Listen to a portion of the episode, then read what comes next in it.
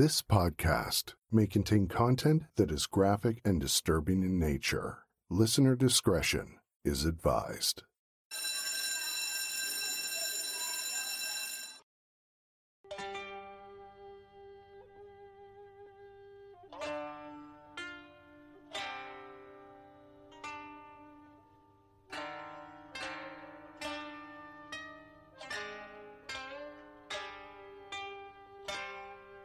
Country of Japan had long prided itself with having a very low crime rate. Violent crime and mass murders were extremely rare. Schools had always been safe, but all that changed in the summer of 2001. This is Apple for the Teacher, a true crime podcast. I'm your host, Ana Thomas. Today's episode is called Samurai the man entered the school with a knife. What happened?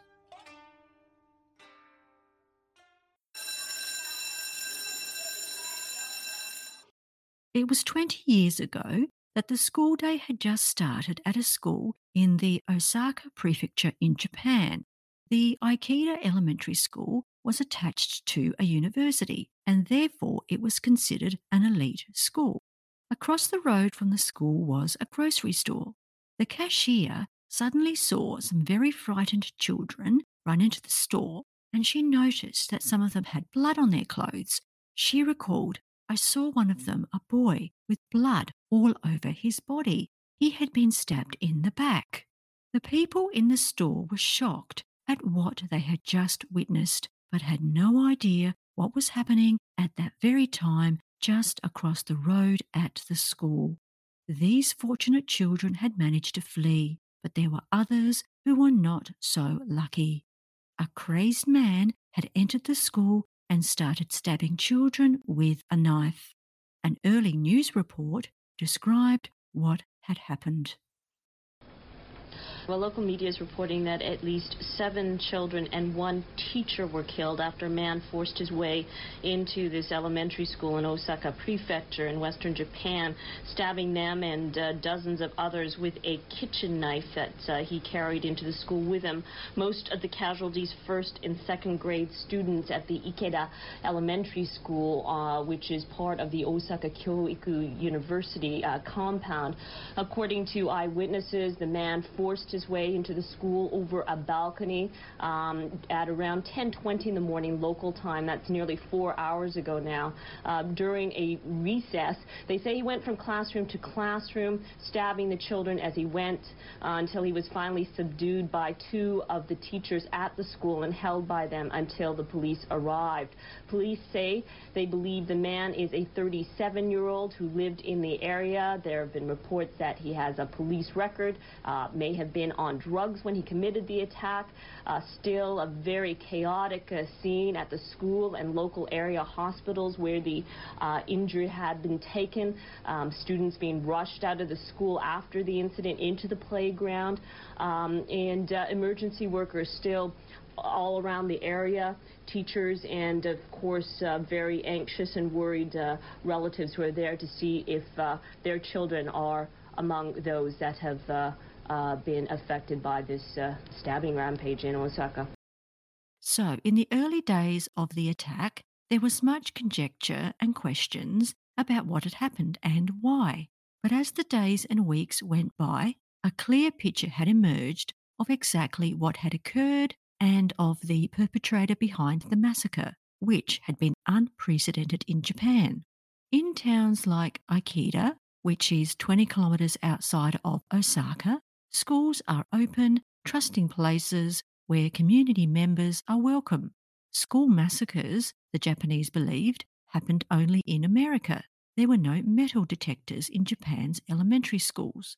School gates were left open and there were no security guards.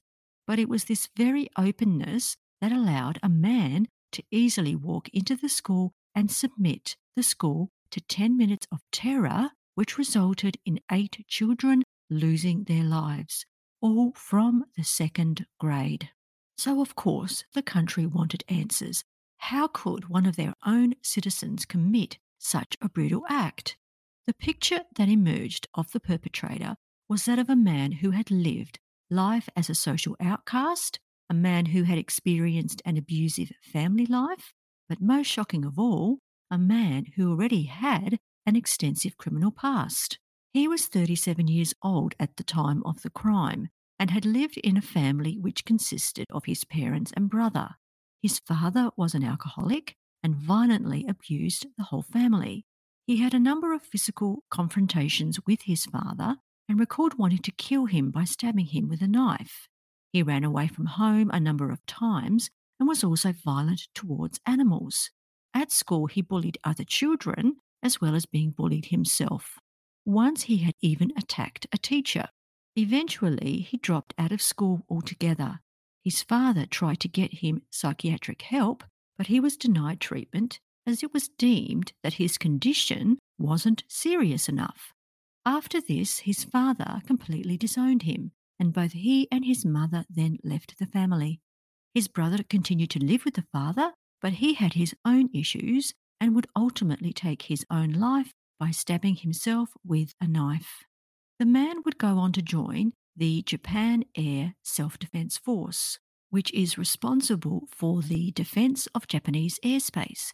But he was discharged after it was found out that he had had sexual relations with a minor. He then went on to rape a woman and was sent to prison for three years. After being released from prison, he held various jobs, including as a bus driver, but was fired after assaulting a woman due to the smell of her perfume. It was while he had a job transporting industrial waste that his truck struck another truck, which killed everyone on board. He claimed it was the other driver's fault, and he was never charged in the incident but he was to go on and kill another person when his truck collided with a car. However, he had fled the scene and also got away with this killing. It was only after the school attack that he revealed these incidents while undergoing psychiatric evaluations. In another bizarre incident, he drove his car in reverse along a busy expressway. All in all, he had had a number of different jobs but could never hold down employment, either being dismissed or resigning himself. He continued to be arrested for various other crimes, and although he spent short amounts of time in prison, he mostly got off from getting any serious jail time due to psychiatric evaluations that concluded he suffered from mental illness. In regards to personal relationships, he had been married four times prior to the attack. The first marriage was to a female engineer at the Osaka University who was 18 years his senior, but this marriage ended in divorce after only three months. His second marriage was then to a woman who worked at an elementary school, and she was 19 years older than him. His third wife was two years older than him, and the fourth wife was the only one who was younger than him.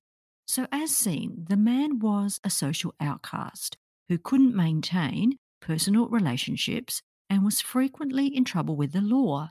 Despite having such a well documented crime record, the man went on to have a job as a maintenance worker at an elementary school, which was not the school he would eventually go on to attack.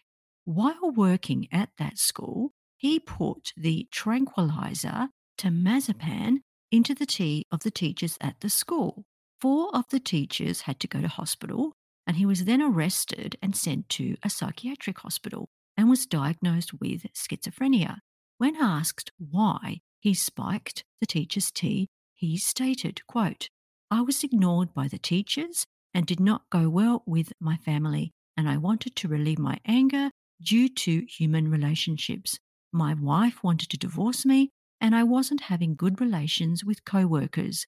I didn't bear grudges against those teachers, but I just wanted to release my stress. He was never charged for this incident as he was deemed to be not responsible due to mental illness. So, throughout his life, he would commit crimes, be sent to a psychiatric hospital, and then be released after only a short time. So, this now brings us to the day of the attack, which occurred early in the morning.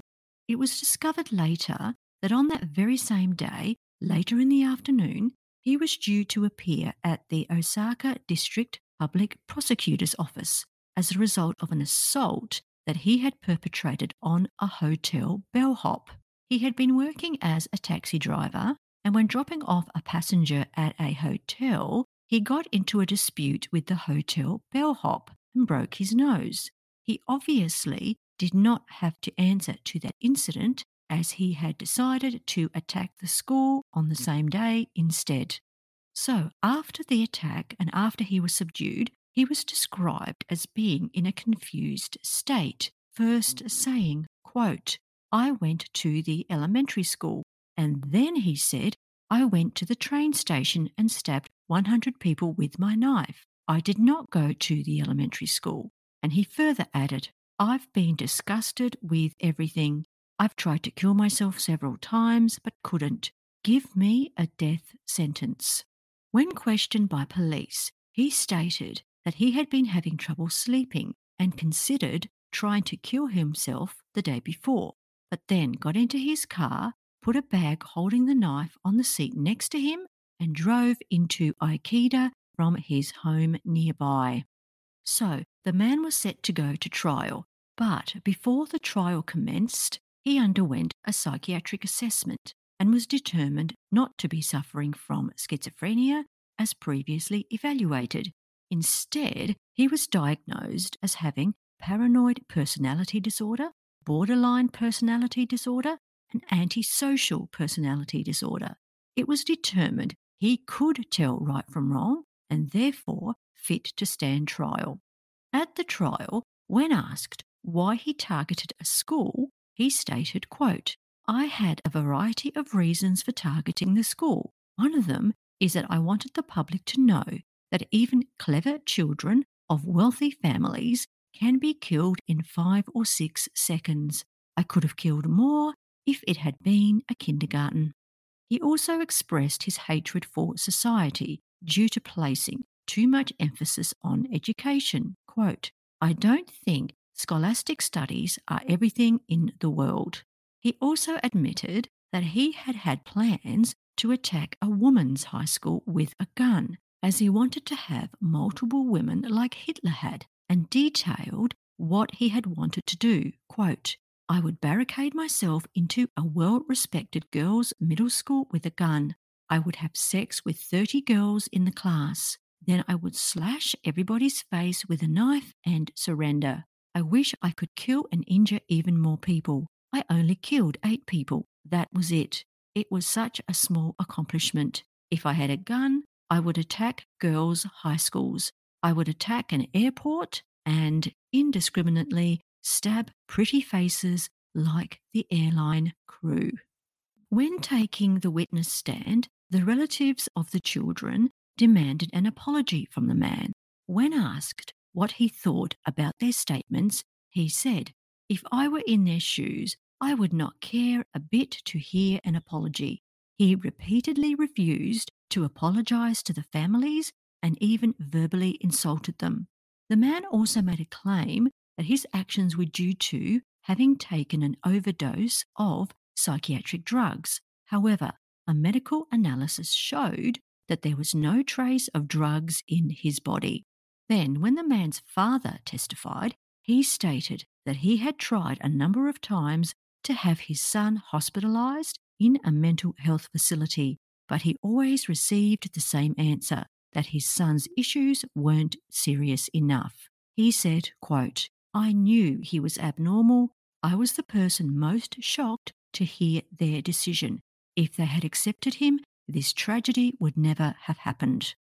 So, after all the evidence was presented, the man was found guilty of multiple counts of murder but before the judge was about to announce the sentence, the man requested to make one final statement. When the judge denied this request, he became abusive and was let out of the courtroom while saying, quote, Let me say something, as I'll be sentenced to death anyway. I should have used gasoline, so I could have killed more than I did.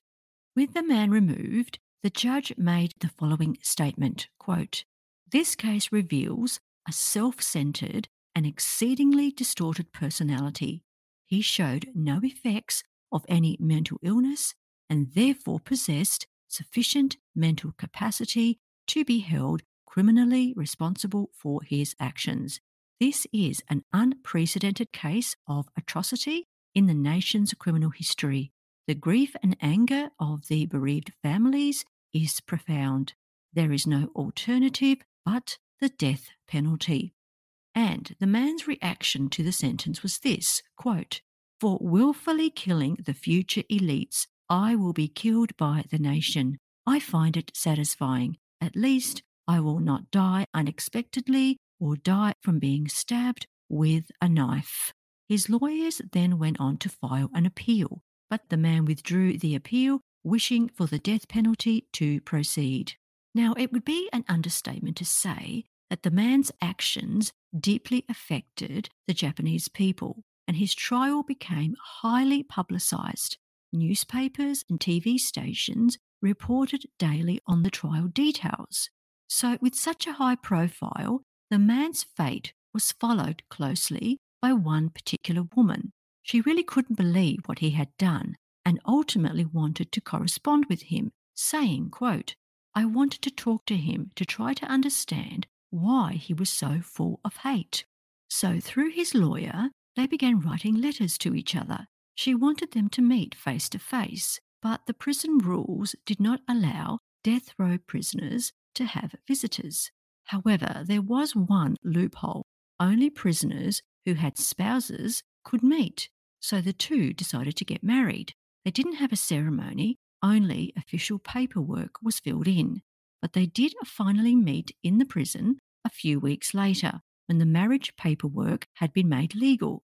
And here is what she said that first meeting was like, albeit through a glass partition. Quote, My first feeling was simply fear. He was a murderer. Often he would just talk nonsense. She then continued to visit him, with the prison officials monitoring their conversations. She described him as being quite childlike and that he never expressed any remorse for what he had done. Despite the woman showing care and compassion for him, he never changed his stance or showed a softer side. She said, It was never in his heart to apologize, but I believe he came to see me as family, if even just a bit.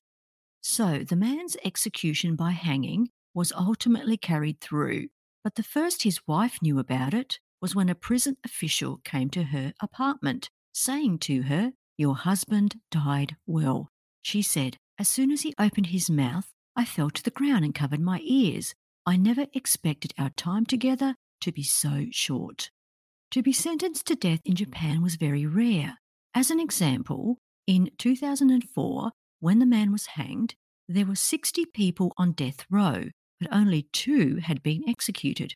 This is compared to the US, where 3,400 people were on death row and 65 were executed at the same time. In Japan, people on death row are not considered as prisoners, and the facilities where they are detained are not referred to as prisons. Therefore, the inmates don't receive the same rights as other prisoners. They are treated much more harshly and are held in solitary confinement without any contact with other inmates. They do not have access to television and are only allowed to have three books. It is believed that about 80% of the Japanese population support the death penalty. So, the first part of the execution process is for a Buddhist priest to meet with the prisoner. In the man's case, he requested a Christian minister. Prisoners are only told of the execution one hour before, and there are no appeals or opportunities for final goodbyes. Once carried out, there is no official confirmation that the execution took place, and any request by the media for the names of the hanged is denied. It can only be revealed through the families or their lawyers. His widow said, All they said was that he was given a last cigarette and some juice to drink, and that he didn't cause a fuss. He wanted to leave the prison the way he went in. They have a crematorium at the prison, but he didn't want to be cremated. He wanted a Christian burial. So it may seem that this particular man slipped through the cracks of the mental health system in Japan, but his story wasn't an isolated case. The debate had long been going on in Japan about whether patients should be screened for criminal tendencies and therefore be punished under the law or make it more difficult to get released from psychiatric facilities. Some argued that changing laws would lead to discrimination against the mentally ill, which was already a stigma in Japan. At the time of the attack, the mentally ill couldn't be punished, even for murder, and could be released from mental hospitals without court approval. In the five years before the school attack, some 3,500 mentally ill people were arrested for various crimes, but 90% were never charged. Out of this number, some 700 people had committed murder, but only 80 were indicted. So instead of going to prison, violent offenders were confined to mental hospitals, but there were no facilities for the criminally insane, and doctors were not trained in how to deal with them. His case understandably created more prejudice in Japan against the mentally ill, that they are bound to commit violent crime. However, statistics actually show that the rate of crime amongst mentally ill people is actually low. So, such an attack on a school had been unprecedented. So, of course, there were discussions about how to keep schools safe. As a result, immediate measures were put into place, such as locking school gates and having guards posted at the gates. Parents also began patrols around schools, and cameras were installed, and teachers were even given self defense courses. Some schools even armed teachers with noise alarms, which emitted loud, ear piercing alarms. There were even Y shaped poles, which were given to teachers, which were usually used by police to subdue people. And perhaps the most alarming of all, some teachers were given tear gas canisters. In response to the attack, here is what one school decided to do. A male teacher wearing a mask burst into a fifth grade classroom holding an iron rod and started threatening the children. The children began screaming and hiding in the room wherever they could. But this just turned out to be a safety drill. So, of course, this only resulted in the children being traumatized, with one girl vomiting and having to be hospitalized. Other children were afraid to be left alone at home and had trouble sleeping. But as if this wasn't bad enough, at this very same school, only a week earlier, the school was having an assembly, and the principal called eight students to the stage and pretended to stab them with a knife. He ordered all of them to fall down as if they had been stabbed, and he said later, I was trying to make students understand the seriousness of the Ikeda stabbing incident but I acted inappropriately. I am sorry. So we can see how schools in Japan began overreacting after the massacre, but perhaps we should understand their reaction as it really had been something which was unknown of in Japan. So it's now been 20 years since the attack, and recently a special ceremony was held at the school to mark the occasion. Those present gathered at the monument located at the school's old main gate, where the perpetrator had entered the school. The ceremony began at 10:12 a.m., which was the time the horrible ordeal had begun. The monument had eight bells, one for each of the victims, and each bell was rung as those attending observed a minute's silence. However, this year's ceremony was different from those in the past, as the number had to be reduced due to COVID. Usually, there would be in excess of 1,000 people attending, but this year there were only 130. However, the students were able to watch a live stream of the event in their classrooms.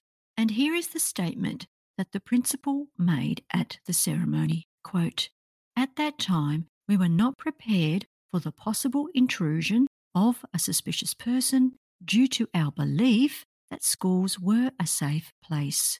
There is no shortcut to guaranteeing the safety of schools. So we must continue our steady efforts and not let this incident fade away. For you, the children who died in the attack, Ikeda Elementary School, that you loved, will vow to continue efforts to serve as a place where children can learn with a sense of safety and security, working with other schools in Japan and the whole world.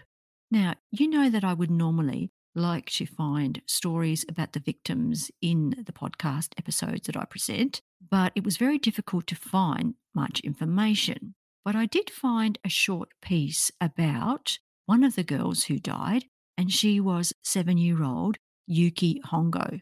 Following her death, her father's life took a whole new direction.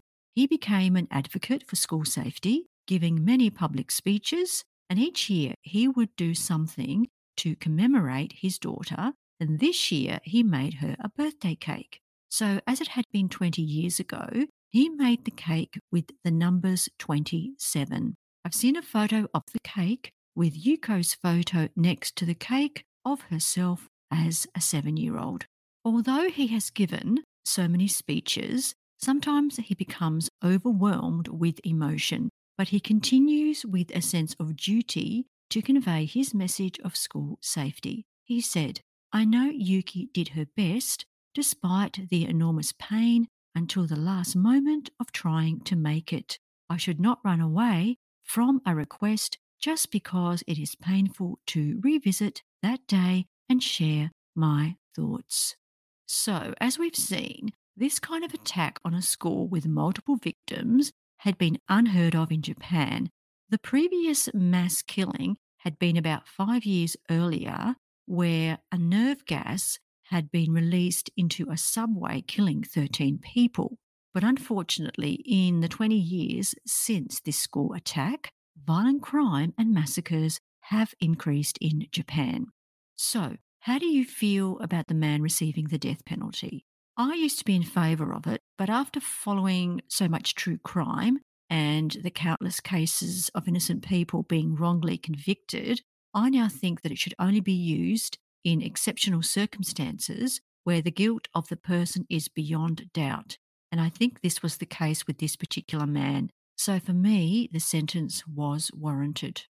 So as we saw, he decided to target an elite school. And so, what would be the reason for that? Well, I think because he didn't succeed at school himself and he was bullied at school, so it wasn't a very um, good experience for him. And that's why he decided that he was going to target an elite school. And because he himself couldn't succeed in society as is expected in Japanese culture. And an interesting fact that I found out is that Japan considers itself so safe that children as young as six and seven travel to school on public transport alone, and they can even be seen in busy subway systems. Incredible. And the other question that I had was why did he decide to attack the school on the day that he was supposed to go to court?